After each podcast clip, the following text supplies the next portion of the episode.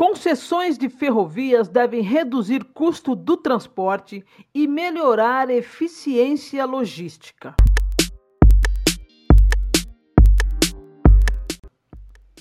O Ministério da Infraestrutura garantiu mais de 31 bilhões de investimentos contratados para as ferrovias brasileiras em pouco mais de dois anos. Para o deputado federal Hugo Leal, do PSD do Rio de Janeiro, as ferrovias são alternativas logísticas com maior potencial de escoamento da produção brasileira que devem atrair investimentos, impulsionando assim o desenvolvimento econômico do país. Com todos os investimentos previstos através das concessões, nossa malha ferroviária pode dobrar e chegar a 30% da matriz de transporte na próxima década. Isso significaria duplicar a malha ferroviária do país, reduzindo o custo do transporte e melhorando a eficácia e a eficiência logística.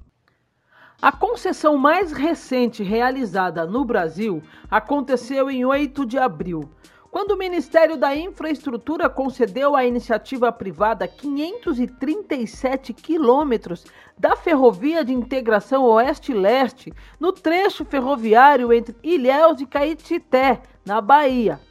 Na visão do Tiago Sorrentino, professor de Direito Financeiro do IBMEC do Distrito Federal, as concessões na área de infraestrutura podem ajudar o Brasil nesta situação de crise sanitária, econômica e social causada principalmente pela pandemia da Covid-19 você precisa ter outras medidas secundando essas concessões de uh, infraestrutura, mas elas fazem parte sim de um plano mais abrangente para conseguir fazer com que o Brasil entre num rumo mais virtuoso do que ele se encontra agora.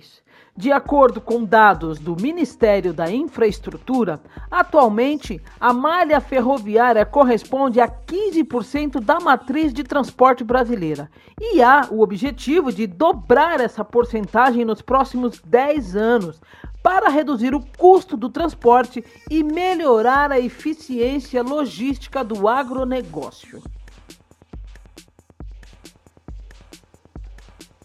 Esse foi mais um podcast da revista Carga e Transporte. Se você quer saber mais sobre este segmento, acesse nosso site cargaetransporte.com.br e acompanhe também as nossas redes sociais. Até o próximo!